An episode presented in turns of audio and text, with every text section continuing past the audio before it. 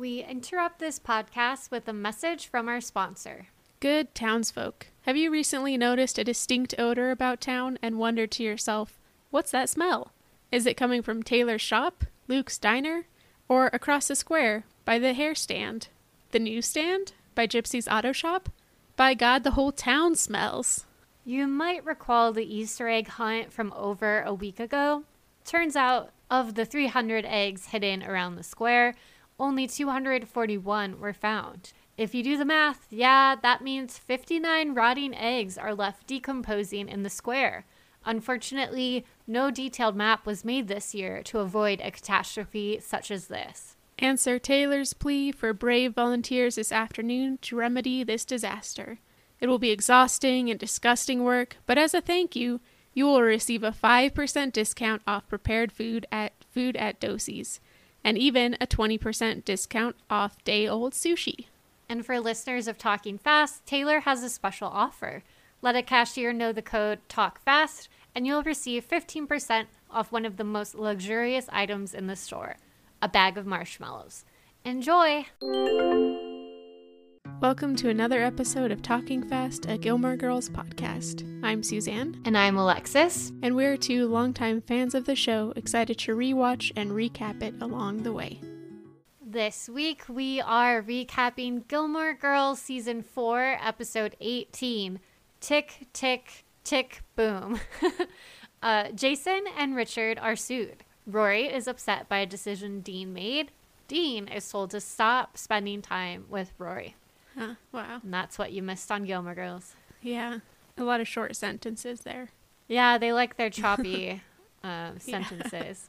I also like was thrown off by the title because I believe the yeah. musical is Tick Tick Boom, right? Yeah, so they added in thinking. a third tick. yeah, for drama. wow. yeah. Uh, before we get into things, we've got a review on Apple Podcasts to read for you guys. This one's kind of going back into our archive, so we'll. Yeah. I think we can. We'll see some things in here that we have progressed on. Progress. um, but this is from Boiler JJ, and he they said, "I like the focused discussions on the stories and characters. Little wandering off topic. Suzanne is soft spoken, and they seem a bit unprepared. They sometimes appear to be winging it." But they are new at this and getting better. I'm eager for them to use their postgraduate literature knowledge to analyze storylines and character arcs to provide more in depth understanding. Yay. And that was a four star, I believe? Yeah. yeah. Yeah, I think getting new microphones definitely helped us out. yeah. Um, in terms of like audio. But we definitely are still new at this in terms of tech. So if anyone ever has wise wisdom for me. I do the Audacity like sound stuff. I'm always mm-hmm. open to listen. yeah, we have gotten much better. I feel like, oh my gosh, for visual context for everybody, I'm being attacked by a kitten right now. Mm-hmm. You're wandering off topic, or no? yeah, I feel like we have gotten better at.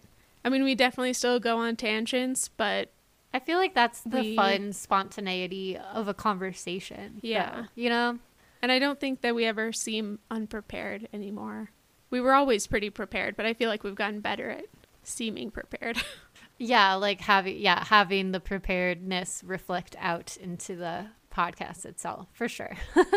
yeah. Well, yeah, so that was from our archive from a long time listener of ours and we still want fresh stuff, so if you want your review read on the podcast, let us know by leaving a review on Apple and Spotify even or mm-hmm. you know we'll find it. We'll find anything I guess. Just send a, a pigeon to us and we'll read what you said. Yeah my, my cats will eat it. Oh okay. Well poor pigeon. poor pigeon. Whatever happened to all the pigeons? That's what Lorelai yeah. should have been asking instead of the anvils. That's true Okay, moving on to our next segment of our intro stuff. We have our initial thoughts about this episode. Tick, tick, tick, boom. Um, still got the cat going. I tried to get rid of him. what, what did your cat Jonesy think of this episode? well, I don't know. He got he got neutered this morning, so I feel mm. like everything is a bit traumatic to him right now. But I also agree that this episode was kind of traumatic. Like there were so many bad things that happened.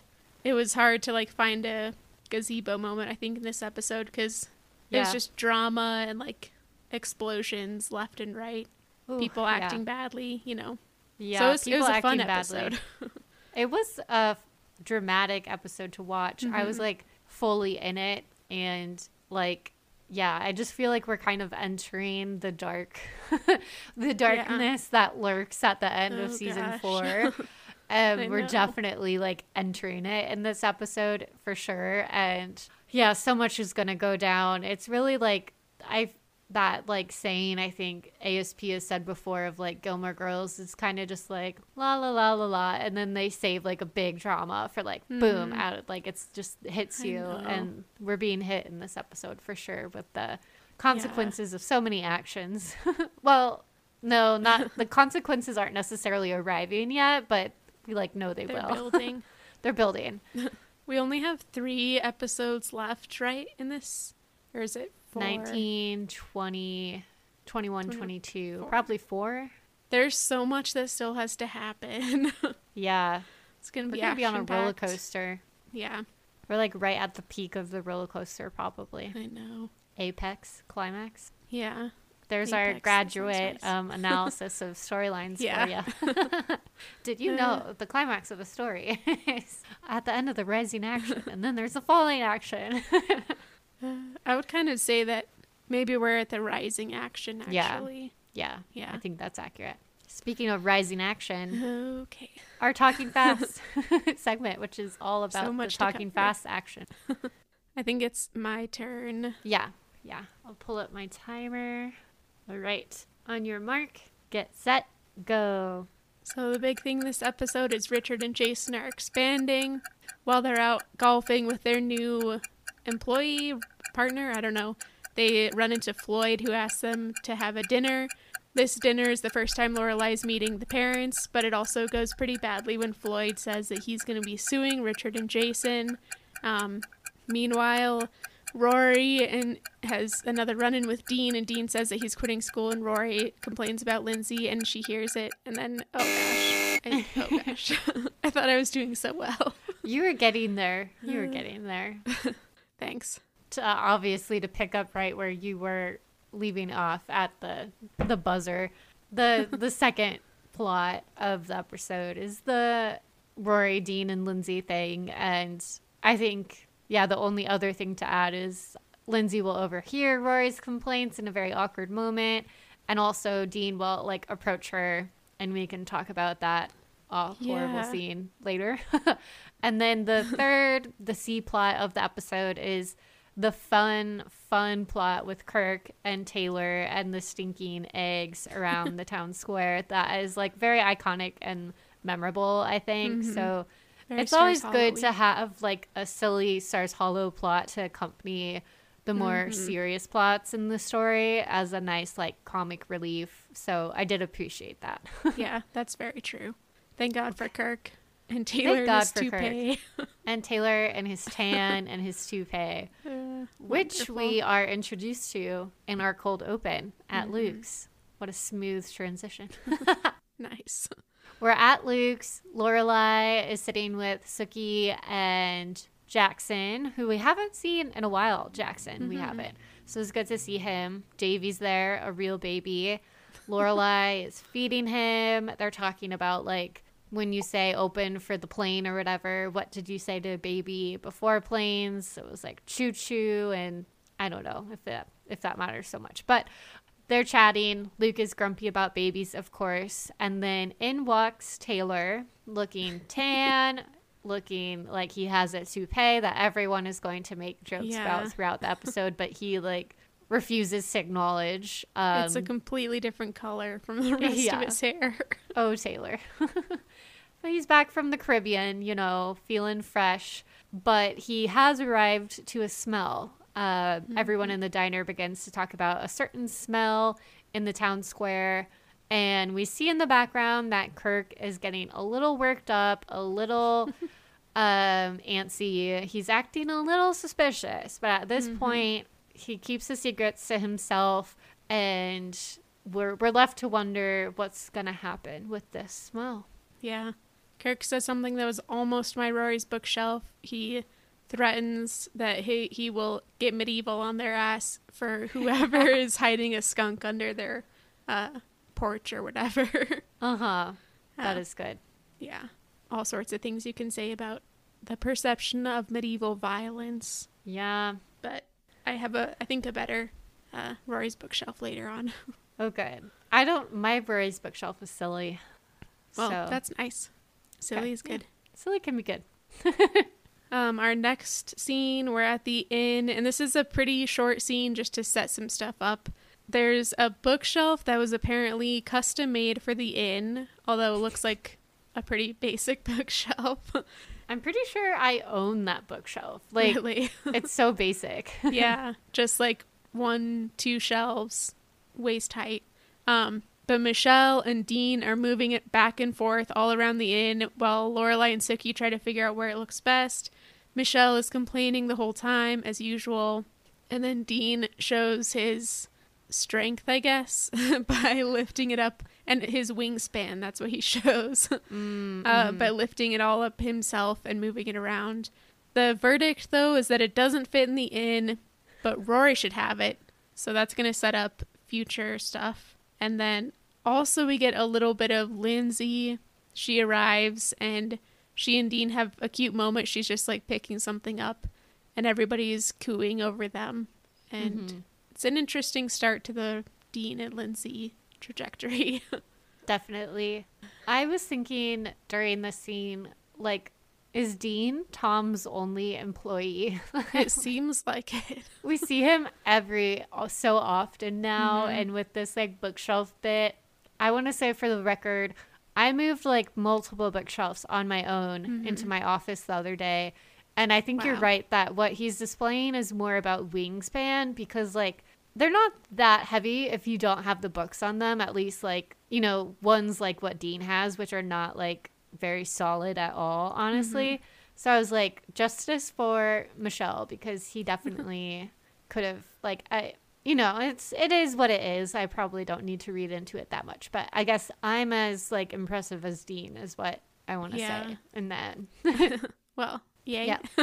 Yay for me. Um and I also wanted to highlight Tom in this scene Oh, yeah. who is quite peeved that they did not order this bookshelf through him and that is the reason that it doesn't fit and all of that and he gets my Jess sass attack when he says if you ordered it from me you wouldn't be experiencing the psychological trauma speaking of you Oh, know Tom. psychological trauma of the episode the like bookshelf and Lindsay and Dean, like I guess all of those things, they're joking about those things causing the psychological trauma because I guess Michelle is like lonely and they're talking about like the Deans of the world always get Yeah. the Lindsays and Trying to make him straight. uh, yeah, yeah, or in general, like they're all like Mhm. just reflecting on I don't know young love and how they don't have. I don't. I didn't really quite get it, but I like Yeah. the sassy line from Tom, of course. Yeah. Tom is always he like throughout this whole scene he's just kind of interjecting little quips like Yeah. that. It's pretty great. Huffing and puffing. yeah. After this though, we get another quick-ish scene at Friday night dinner in which Lorelai is spends a good 3 minutes talking about anvils and the disappearance of anvils and Wile E. Coyote and Roadrunner. We also find out the important piece of information, which is that Richard and Jason have expanded their business and acquired Bob. Bob, one man. yeah. And it's hard to tell whether he's going to be a partner or if it's just like an underling and they're getting all of his clients as well. But they're expanding, so they're doing well, which of course is threatening to others. More on that later. Mhm. exactly. Yeah, the next day or so, we are at Taylor's shop with two P's, of course. and we get a follow up on the situation with the smell. Kirk comes in and is clearly, you know, just too guilty to let this secret go. He's like a like a character in a Poe like a Poe story, you know, driven mad by their like whatever their psychological Yeah. trauma, as we say. Sticking his hands in the candy without knowing it. Ooh, yeah.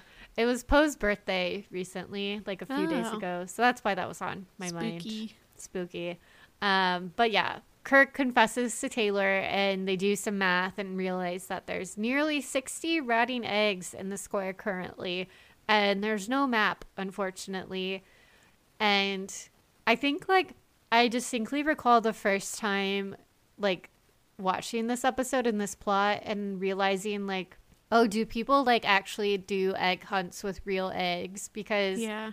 my family we always did like plastic eggs that are filled with candy so i was like it was news to me that they would ever like use real eggs like what's your experience with egg hunts We did both in my family. Like we'd have real eggs and then also the plastic ones. But I think my parents, like we just did our egg hunts inside. So my parents knew very well where all the eggs were.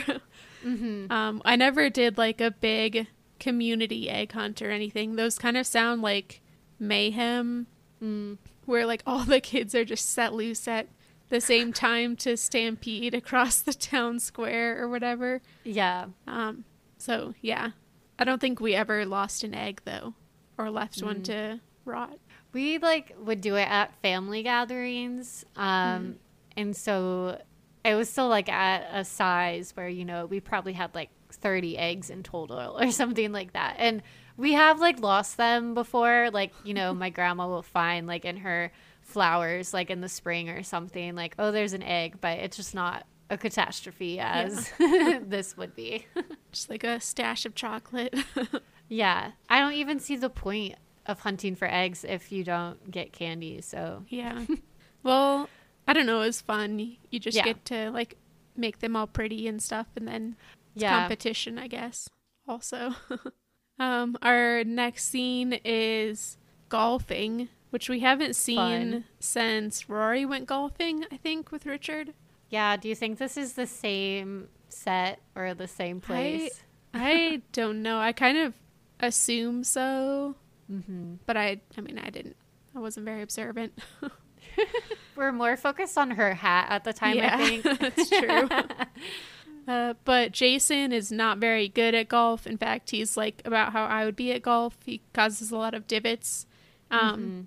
But Bob is there, and we find out Bob's wife is very excited about being integrated into all this. Kind of, I assume, because of the he's she's going to be in Emily's sphere now. Mm. We find out later that Emily hates, or we found out earlier that Emily hates Bob's wife. Yeah, they called her a like adult of a wife. Yeah, it sounds kind of like she's a much younger woman, hmm um, which, as we see in the revival, Emily does not respect. Doesn't have the patience for. Yeah. Yeah. Um, but we also then get the big stuff from this scene, which is Floyd arriving, Yeah. and he is very jolly. He seems very cordial.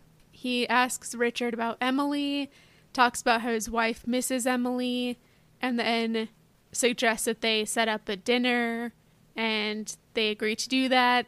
It's all very like it seems all very innocent, but as we see later, Emily reacting to this, there's a lot to dissect from this interaction. Like who invited who, where to, what could it possibly mean? Right. Uh, so it's a lot of social language, I guess. I know there's a lot like boiling under the Yeah. surface. And I was just thinking about like Floyd is such like a smooth operator. Yeah, he's like the way he just like gets Richard into this dinner. He's like, "Oh my, like my Yeah. wife." And then while we're at it, why not invite Jason? And like so he just like maneuvers everything into place so easily.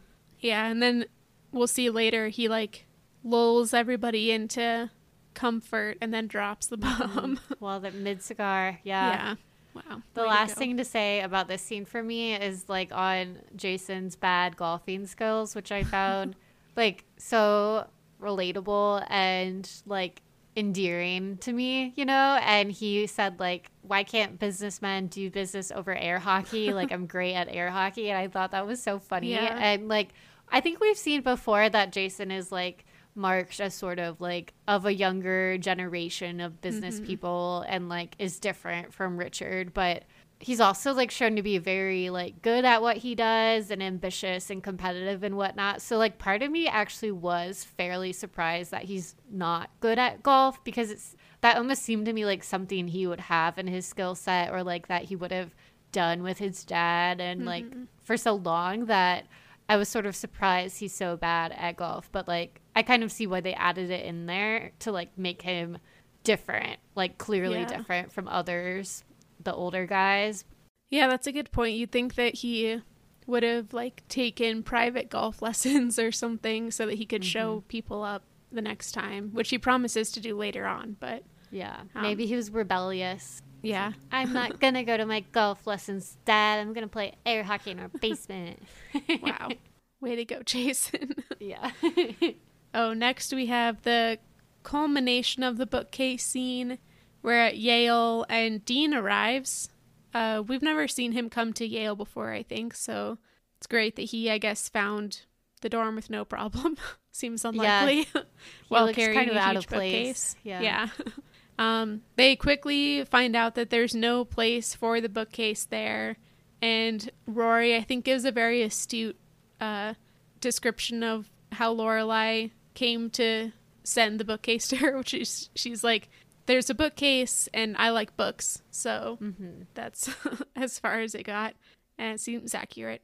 My Rory's bookshelf is ah. this bookshelf. How literal. I know. I unfortunately though, the thing about this bookshelf is that it's only Rory's bookshelf for like a couple minutes because mm-hmm. at the end of the scene it is sent back. So poor bookshelf. I we don't really ever know where that bookshelf ends up. Yeah, maybe I would with give Dean it to and Lindsay. Lane. Yeah, give it to give it to Lane. yeah, seriously. she has a brand new apartment. she has like nothing in her apartment. It's yeah. a good point. But we then get a little update. Rory's asking how everything is going, and Dean mentions that he is taking a couple semesters off school uh, to work, all legitimate. Rory does not think that this is legitimate. She Mm-mm. she pretty much lectures him at this point about how once you get out of school, uh, you lose momentum and you go you'll never go back, which is very you know pot calling the kettle black or foreshadowing or whatever you want to say for her. Burn. yeah. Very soon she will be taking her own break. wow. But also Dean says something which I thought was very interesting, especially to be said in the early 2000s, and it couldn't be more true, is that college doesn't gar- guarantee you a job anymore. It's not like for their parents. And Rory is being a huge snob about him working in construction, which yeah. I would just like to say a lot of construction jobs pay much better than a lot of like the office jobs that you can hope to get right out of college, you know. Yeah. And do you want do you want to be able to drive to your office job? Do you want to be able to be in an office? Yeah, like, yeah you, you need these things to be constructed. Uh. it's true.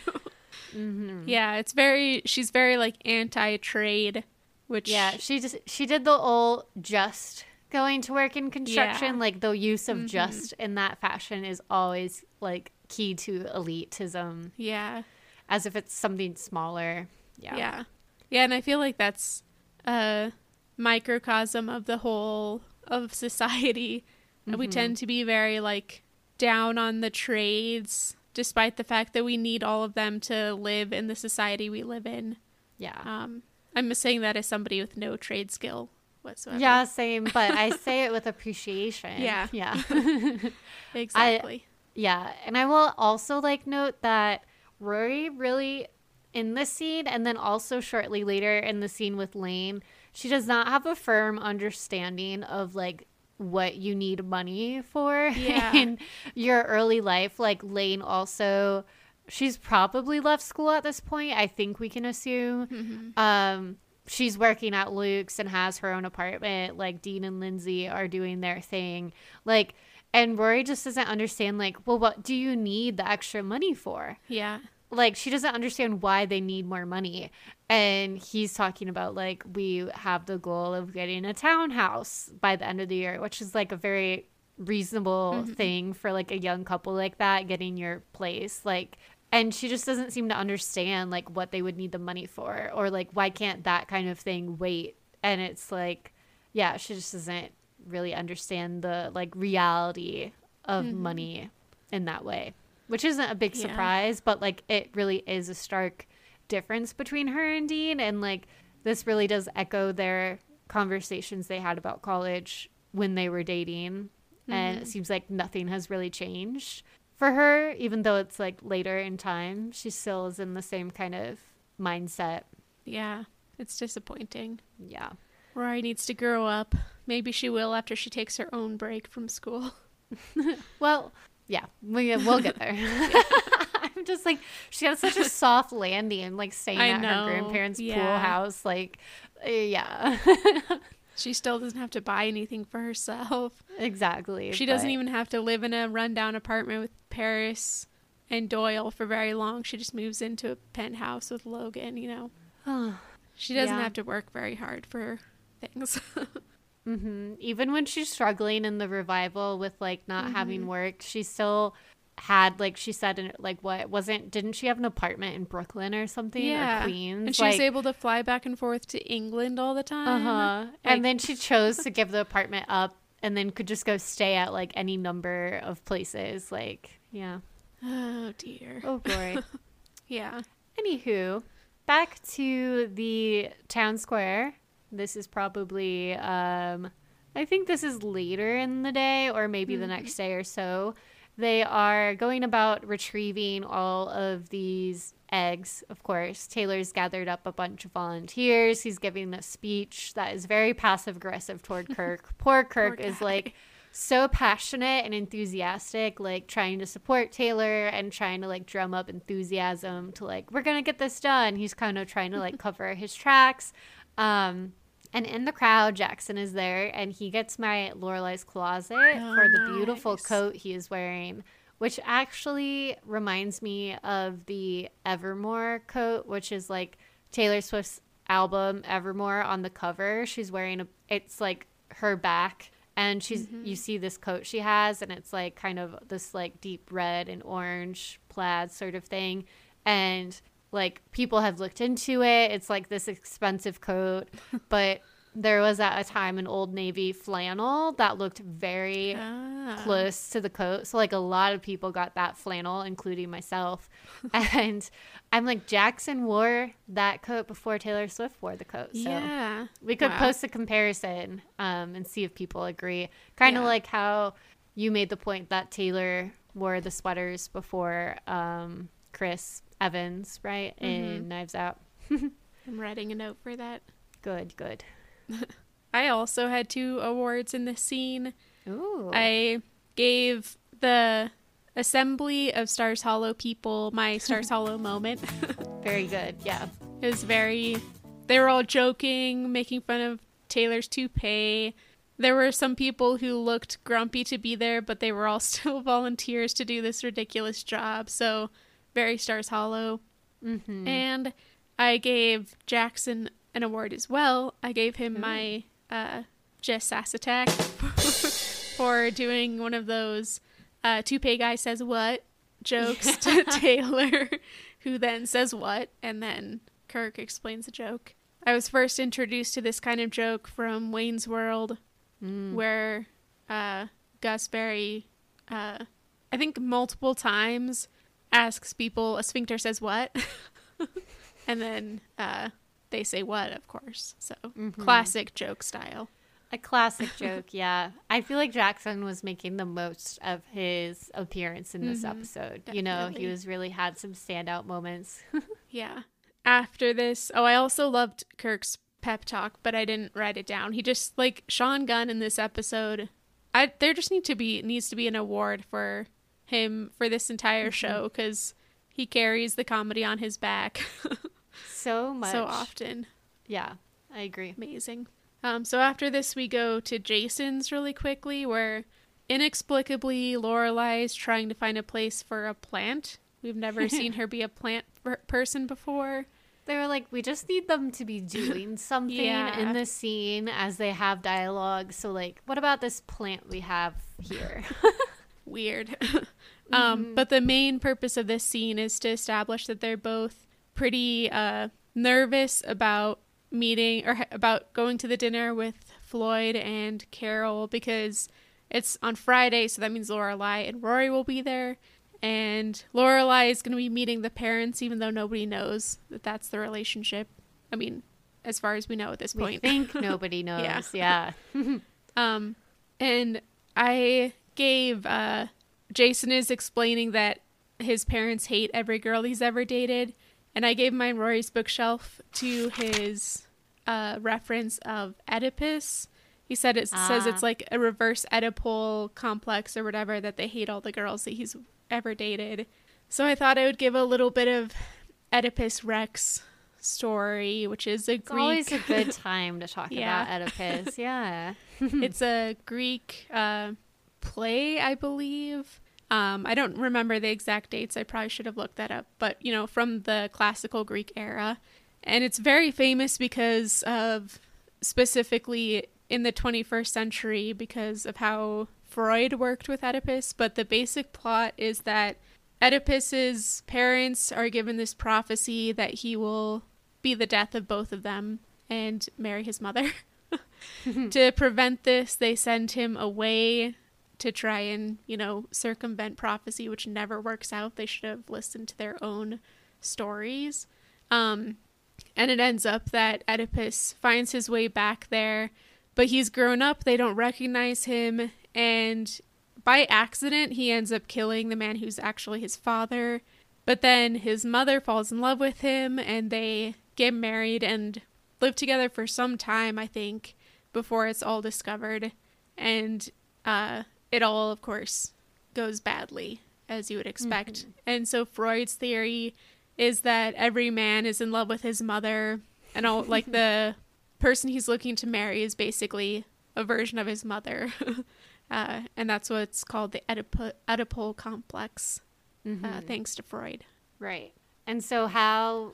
Well, I'll, I'll add quickly. It was written by this guy called Sophocles. Oh, yeah, no big Fun. no big deal. I think I I read Oedipus Rex in maybe my first year of college, but I also read the play Antigone Mm-hmm. Yeah, in high that's a good school, which is about Oedipus's daughter, I believe, and I think it might have been written first, but in terms of chronology, it happens after the Mm-hmm. events of Oedipus Rex. And I just I remember so distinctly my high school teacher like swearing to us like you cannot call the play Antigone. Like high schoolers of course because Antigone is spelled like anti Yeah. and then God. And so that was like one of the things she felt really strongly about was like do not joke about Antigone and call it Antigone. And then also she um refused for us to call the Frankenstein's uh, like creature. We couldn't call it the monster. we could only call him like the creature or whatever. So it's just funny the things you remember about like Yeah. classes seriously. from high school. So I do remember Oedipus in that way. Um, but of course, the Freud, the Oedipus stuff. What do you think Jason means by this being like the opposite of I was like because uh, yeah, I. I was trying to figure out exactly what, and I, my conclusion is that it's a misplaced pop culture reference. Like it just mm. doesn't make sense in the context because if it was a reverse Oedipal complex, then potentially they would fall in love with any girl he dates or something like that. It just doesn't make sense that the reverse Oedipal complex would be them hating all the girls that he dates. yeah, That that just doesn't track.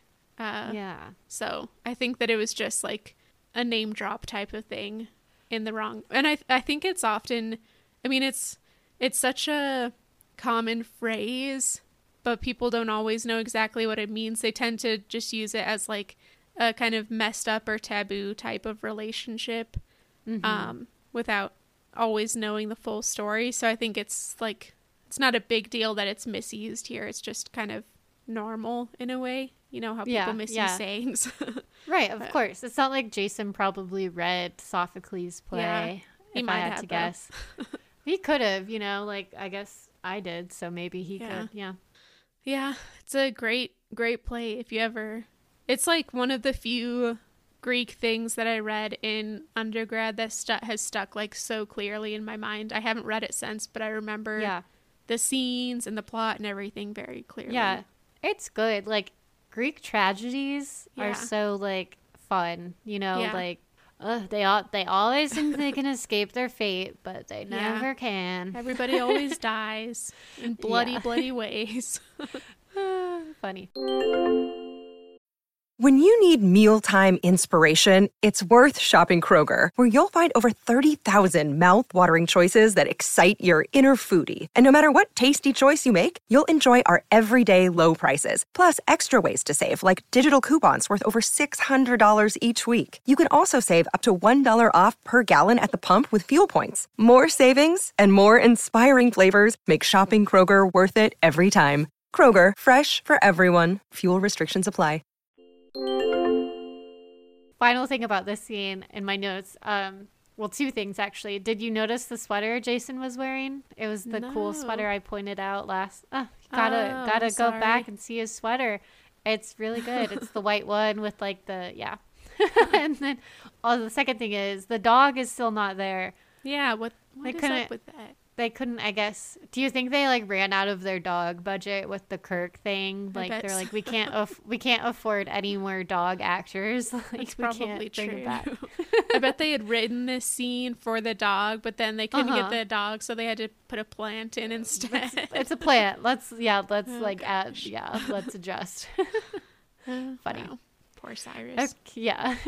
okay, moving ahead, we are back in the town square and Rory is visiting town as she told Dean earlier. There's going to be a party and she has a paper to write, so she chose to come home to Stars Hollow. Um, Lane is catching her up as they're walking around the square, including many opinions about music that went a little bit over my head, but you know, it's fun for them, of course. And then they also end up talking about the eggs of it all. And then they, from there, they walk into the market. This is when, um, as I mentioned a little bit earlier, Rory is helping Lane shop for food, and Lane is kind of in the tricky position of not having that much money, having two guys that are also needing to eat, and then I guess she also doesn't have much of a kitchen or ways to like prepare food. So her options are very small. And Rory like picks out some things that Lane approves of, but other things like marshmallows, I guess, are too much of a luxury for Lane. So there's kind of that discrepancy between the two of them. But I would say the most important thing that happens in this scene is that Rory starts to go off on Lindsay and the situation. She's kind of like, you know, this part I like can't totally like blame Rory for necessarily because like I've definitely gossiped about like couples from my high school or like couples you know and you like judge their decisions, but like as an outsider, you know, like you understand like you don't have an impact, but you just kind of like judge. I guess Rory thinks she, I don't know. Either way, either way, Rory's gossiping and talking loudly, and they round a corner to find who? Lindsay, of of course. And this was my Stars Hollow moment actually, mm. because like it's such a small town. You're in the grocery store, like the one grocery store. Like mm-hmm. you can't be talking at like a normal volume about someone and risk like running into them or running into someone who knows them and like I have had this problem before. Like I've made a rule like you can't gossip about like work when you're at work, you know? Like it's just too risky, right? Like and Rory learns that lesson here because she's just been saying like why doesn't Lindsay get a job? What does Lindsay do all day? Well, apparently one thing she does is get groceries because she's Yeah. right there and like uh yeah, it's a classic awkward encounter. Yeah. We have a couple of listener opinions about this scene.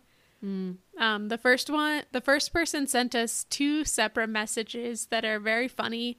I'm going to try and read them with the appropriate uh, tone, I guess. so they say, Poor Lindsay, but I hate Lindsay, but Rory's right, but she shouldn't open her mouth about it. And then also, shut the F up, Rory. So I feel like that's a good sentiment. Like we understand the sentiment there. Like it is kind of a as you were saying, it's normal for people to rant about or like vent about stuff or kind of gossip. I feel like that's demonized often, but it's also an important thing in society that we just gossip. But you have to be careful about where you gossip and who could be overhearing you.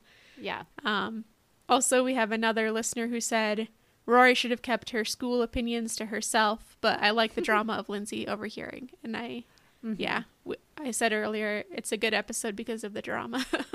Yeah, Yeah. absolutely. Like without the encounter with Lindsay, this would be a very like, oh yeah, Rory complaining kind of scene. Like we've seen that before, but this is like it. It like it. It furthers the plot because you know like this isn't going. This is going to affect like the relationships of all three people involved. Um. Yeah, you can't come back from this with no consequences. it's also just so cringe. Secondhand hand embarrassment, all of that. Yeah, I'm sure we've all said, like, been gossiping or something, or said something that the, a person overheard that we didn't want Yeah. them to overhear. I think that's a universal experience. Oh, it feels so bad. I know. I have this, like, my terrible instinct when that happens is to double down, and it's not good. I'll just be like, yeah, I don't care that they heard it, uh, which I But deep down, do. you do care. Yeah. Yeah. Oh, good. I do like not in the way that Rory was implying of like why doesn't Lindsay have a job because she's kind of being like Lindsay is so like needy and like not mm-hmm. contributing but she whatever.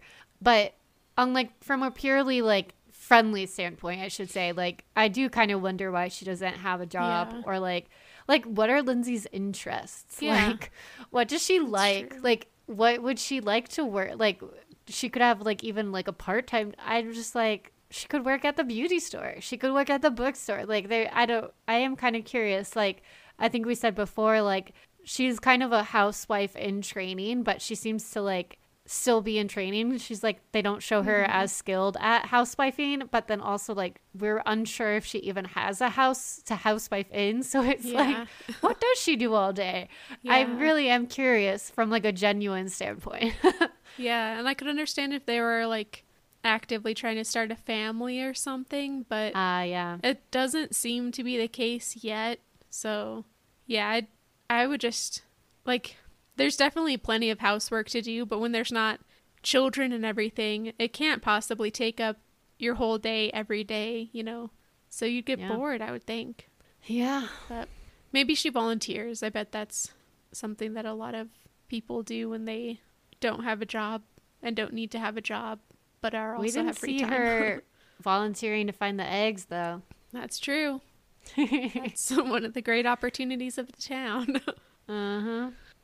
Anyways, our next scene is at Luke's later that evening, I believe, and Kirk is delirious. He's been searching for eggs for hours and hours and hasn't slept. And Taylor comes in and very rudely, I thought, assumes that Kirk is doing all this just to ruin Taylor's life and ruin the town. And he thinks that all of this is just Taylor or Kirk posturing and he's not really like severely upset that he lost all of these eggs. I just thought Taylor was being totally unfair. It was uncalled for. Kirk is out here like giving his all to find these mm-hmm. eggs. He didn't do this on purpose. Yeah, and plus, like, as grumpy as Taylor's acting, I feel like secretly he's like happy and feels vindicated that mm-hmm. like the town fell to pieces in a sense when he was gone. He's kind of Yeah. like, I'm the only one who can do this, and now I have to pick up the pieces when I come back and whatever. Like, I feel like he's secretly loving all of this. yeah. He conveniently never heard of the success of the Founders Firelight Festival that Kirk yeah, organized. Come on. Even Luke looks sympathetic in this scene toward Kirk. Like you can tell he's starting to feel bad for him because Taylor is just like heaping onto him all of this criticism and whatnot, which I thought will well, as we'll see, it leads to a very sweet moment between Luke and Kirk later on. But you know, before we get to that happy moment, we have like a whole lot of drama to unpack before then with our second Friday night dinner of the episode. And you know, they let's just set the scene. We're out on the patio for once, which is different. Mm-hmm. And We've got a whole lot of drinks on the drink cart. Lorelai is looking nice, which everyone keeps commenting on, even though I'm with her. I'm like, she looks nice every Yeah. single Friday night dinner. I it would work better if they actually had her on other weeks look like she came straight from work, but they never Yeah. do that, even though they want to act like they do. Yeah.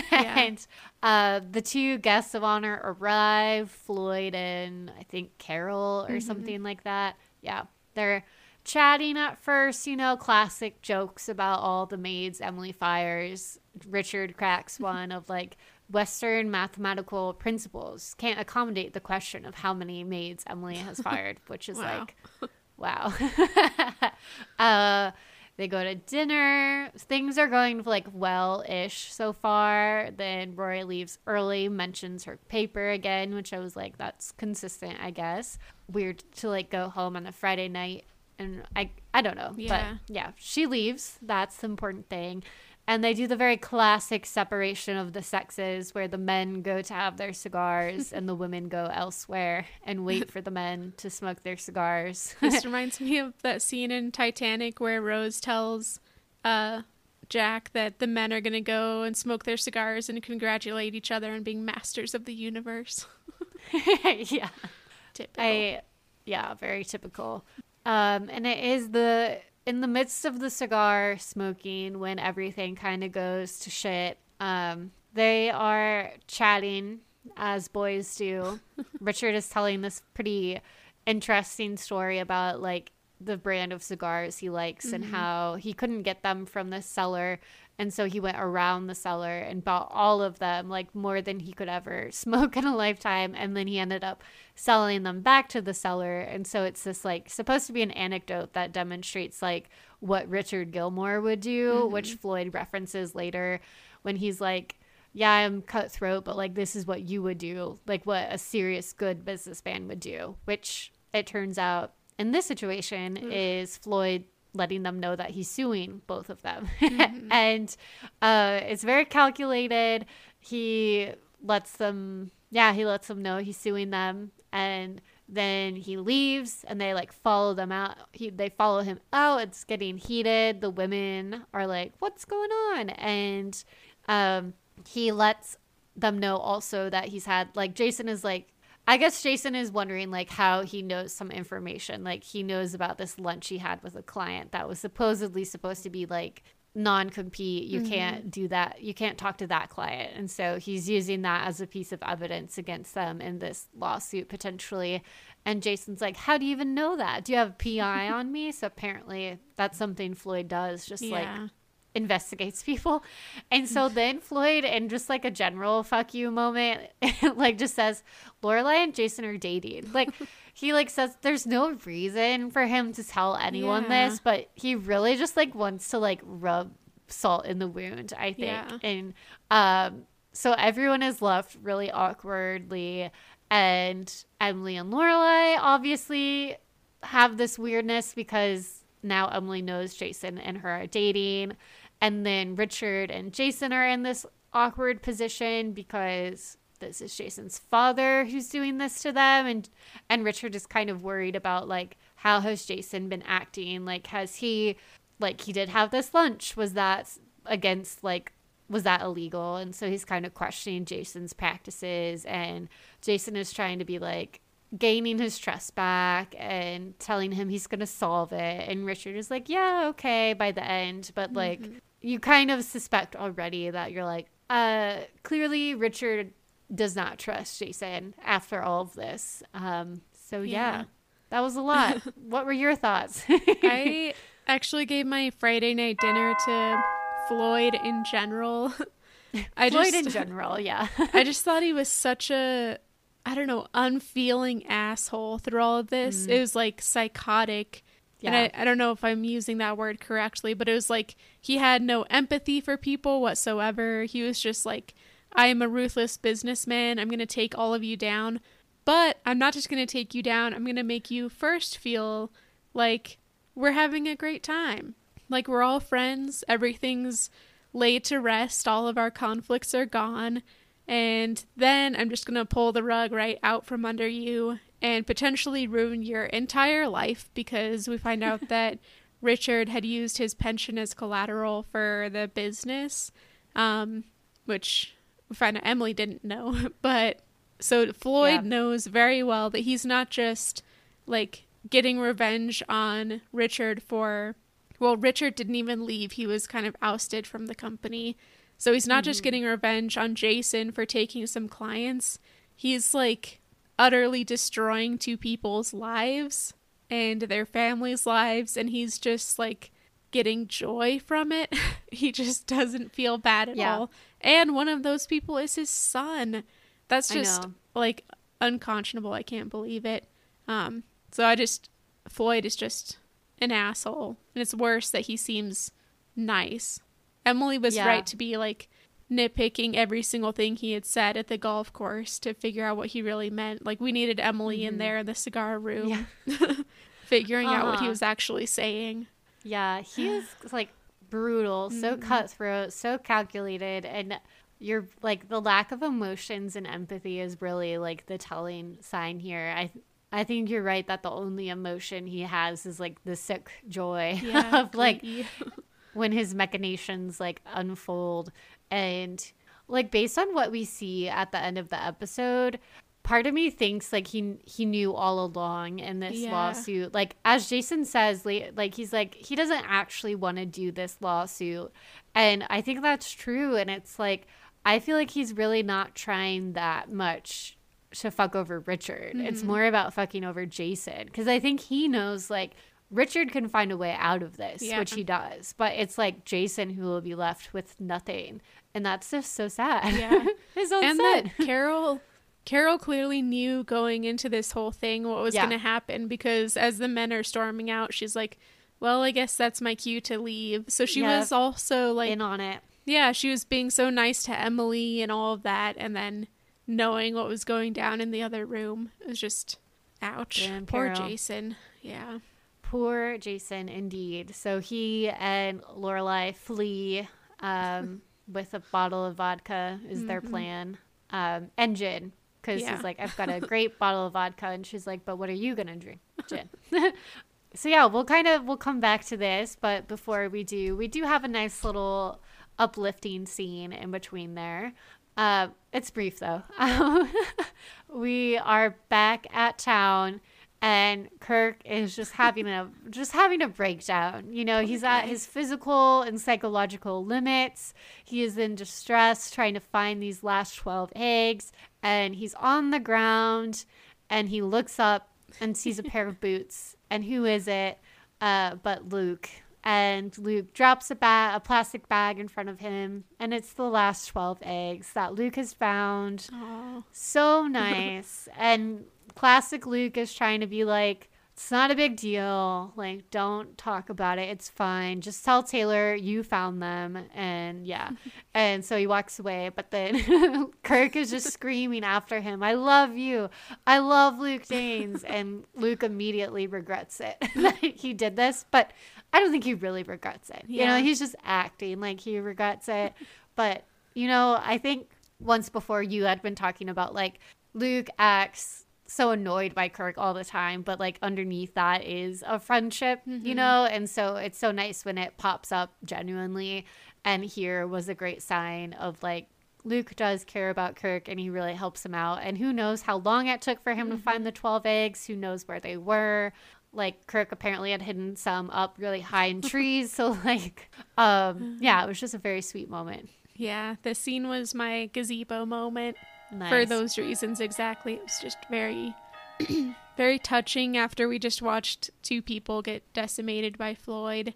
Um, and I, Yeah. I do love the Luke Kirk friendship. I do wonder though how how hard can it really be to find rotten eggs Yeah. when they smell so bad? Can't you just follow Yeah. your nose? I almost wonder if they're like implying that because there's so many, just like Yeah. everywhere smells bad, and so like it's so ubiquitous that you can't like They just need to get a it out. dog. get a dog. Yeah, Um, kind of after during this scene, Rory is driving past through town, and Dean approaches her car very quickly. I thought this was very like I better make sure all my doors are locked kind of behavior.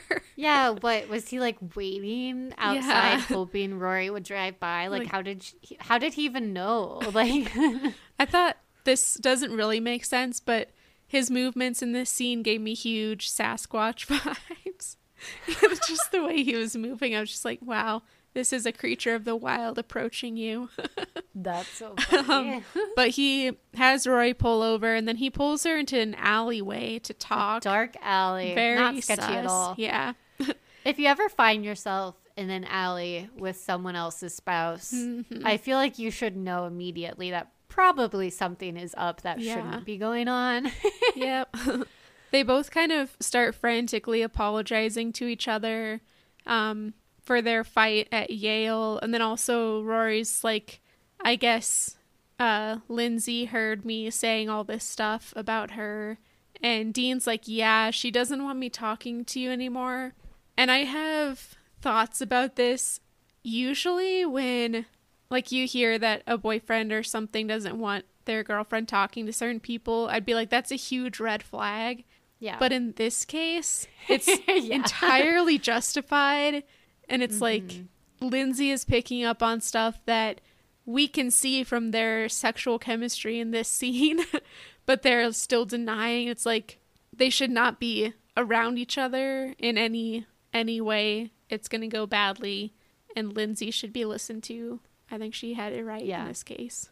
Yeah, I agree. This scene was my Friday night dinner because I was in between this one and then the previous um, scene between Rory and Dean, especially when Rory said, like, I think that's a horrible decision about him um, quitting school. And it was like, well, you're not the third person Yeah. in their marriage. Like, you don't really get to have, like, an opinion about their decisions that they make together. And here, what really, like, caught my eye was first that, like, um after they've been like apologizing to each other and saying they're both the jerk or whatever dean says like sometimes it seems like you're the only one like who doesn't want him to settle essentially. And so it's like it's just he's putting this like thing onto rory in a weird way where like he's kind of like using her to then atta- antagonize everyone else in his life and kind of like victimize himself and view her as like the one who can see his true like worth and whatever and it's just so problematic. Yeah. and then what really gets to me is that there's almost this moment i think of like no return that kind of happens here but it could have been a stopping point for them where after he says lindsay doesn't want them to talk anymore rory says that's understandable and there's like a beat. And so it's like mm-hmm. For a second there rory is like yeah i guess after everything that's happened i can see why she wouldn't want you to talk to me and that's too bad but like she kind of accepts it but then they both he says like but i don't want that to happen and she says she doesn't want that to happen. So then they both kind of like i guess agree to keep talking behind her wishes you know which is like if before they thought they weren't doing anything wrong by being friends again or you know like they didn't explicitly have lindsay's disapproval yet. Now they do. So like moving forward they know they're doing something that lindsay doesn't want them to do. Mm-hmm. Like this is going into an even darker place. And like i feel like the mood of that is communicated mm-hmm. because it's so like weird the way they like walk away from the alley. Mm-hmm. Like dean they like walk away separately. And then rory is just like at the entryway to the alley alleyway looking very like pensive and it's just like very moody of an ending. So yeah i guess i just saw it as like a turning point of sorts where it's like it was already bad but now this is like um the beginning of the decline toward badness. Yeah. Yeah. There's something that Dean does when he's like trying to I don't know, when he like is getting sexy that gives me such an ick. like in this scene you can tell that he's like he and Rory like they're trying to build some sort of sexual chemistry between the two of them, so he's like kind of softening his voice and like leaning forward a bit towards her and it just grosses me out so much. I don't the know body why. language Yeah. Uh, anyways. yeah i thought like I still continue to think he looks quite attractive, as I've said before. Um, and I did think he looked very good, like carrying the bookcase with like the wingspan earlier. Like that was much more attractive than the stuff going on in this scene. I agree. Uh, it's just gonna get worse and worse. Indeed. Um, after this, though, we have pretty much three quick scenes to finish off the episode. The first one is back at the Gilmore's house. Um, Richard is kind of standing outside looking contemplative, and Emily comes up to him and is like asking whether he really did put up their his pension as collateral and everything. And he is just his response is just um, everything's gonna be okay. So you kind of see in his face that he already has a plan. Mm-hmm. And I also feel like you can see in his face that he knows it's kind of a diabolical plan in a way. but it has yeah. to happen. Like the the things he'll sacrifice pretty much anything to make sure that he and Emily, especially Emily, is able to like continue to live her life um as as he thinks she deserves to. So yeah. He's willing to sacrifice Jason, I think. Yeah, and he's like also I think another clue is that he's like evasive when she asks, "Did you talk to Jason?" Mm-hmm. He kind of like skirts the question and is just like it's going to be okay more generally. So yeah, there's a lot of foreboding building mm-hmm. at this point and it's a little it's a sad because it's sad because then in the next scene jason and lorelai are drunkenly talking about how Jason is convinced like everything will be okay. Like which is so yeah. sad knowing what happens cuz he's like thinking about the different ways he can work it out and like now Lorelai and his relationship is public, so like they kind of wanted that to happen and all of that and it's like poor mm. poor Jason. Naive. Um his plant has died as yeah, well, which I think is a bit of like a sad yeah. symbol um, for sure. Oof. And this all leads us to our final scene, which I gave my gazebo moment ah. because I thought it was it has such a dramatic effect yeah. and I remember it. And it's like even though there is clearly foreshadowing of this, like I still find it to be such a huge surprise because we kind of come into it like after they've made this deal. Um, so like to set the scene, Richard is again at the golf course, and Jason and I talked about like, oh, it's okay. I'm gonna smooth things out, and we're gonna golf soon, Richard and I. So like, it's gonna be okay. So like, when you see Richard golfing, you might think, oh, then Jason is gonna come into the frame, and it's those two, but it's not. It is Floyd, and they're like mid. They've already put like placements they've already put things into place and mm-hmm. richard is saying like oh yeah so are we good about this this and that and you learn that richard has made out this arrangement with floyd that um, he's gonna have his company underneath floyd's umbrella or something like that the really like the logistics don't matter so much as the fact that they both say jason is out like he can't come he's gonna be left with like no clients no company no nothing pretty much. Mm-hmm. like it's a very unfortunate position to take to have. And then like i i don't know you had you said in the like the other scene richard kind of looked like he knew that his plan was diabolical. And i was thinking about richard's expression here because i'm like maybe he's like internally sad, but yeah. like his he doesn't seem to show any remorse yeah. about the betrayal on the outside. Like do you think he does? I don't know. I was just like I, very like it's so cold and that's part of the drama of it for me. I feel like he's justifying it in his head with the mm. Lorelai stuff. Like mm. um he's justifying that Jason isn't trustworthy not just from like the potential lunch with that person, but also from lying about Lorelai. So I don't know. I feel mm. like he's using that to tamp down any sort of guilt he might be feeling at this point. Yeah. Poor Jason. Poor Jason. Never thought I would have said that at the beginning of this season. I know. Man. Yeah. It, it's too bad. Mm-hmm. And we'll see what unfolds because of it. Yeah. Next week, I would think. Yeah. Yeah. Oof. A lot of this insurance talk. I know, like when they were talking about like, oh, but he put his pension up as collateral. Mm-hmm. I was like, I'm just gonna assume that's a big deal because yeah. like I don't like I know pensions are great and all that, but I guess I just didn't. I assumed like Richard has like generational wealth and like investments and all of that stuff. I didn't really think he was like using a salary to like I don't know. Yeah. But I'm like I'm just going to take their word for it on the money stuff. All of the insurance talk reminded me of a good book recommendation I have for any fantasy lovers out there mm. called The Justice of Kings by Richard Swan. The first book is like a, I don't know, kind of a murder mystery that becomes something much bigger. But part of it is this guy, like the main, the main character is a justice, so he goes around dispensing justice for on like rural towns and stuff but part of it is he he's like trying to learn how insurance works. It's like a new, fairly new concept for insuring like uh, cargo and stuff because this is like Mhm. set in uh, fantasy medieval times or whatever. Um, so there's a lot of insurance explanation in it. Oh. it's a really Oh. good series. The third book comes out in February. I have pre-ordered it. I'm very excited. Wow, I never like would have thought like a book recommendation involving insurance talk would be like a recommendation from you, but I'll take your word for it. Yeah, I mean that that's just a small part of it. It also includes Yeah. demons from hell, but you know. Yeah.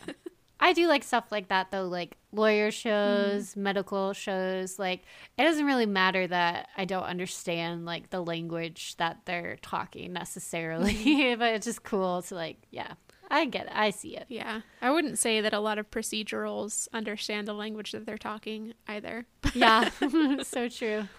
Anyways, who was your MVP for this episode?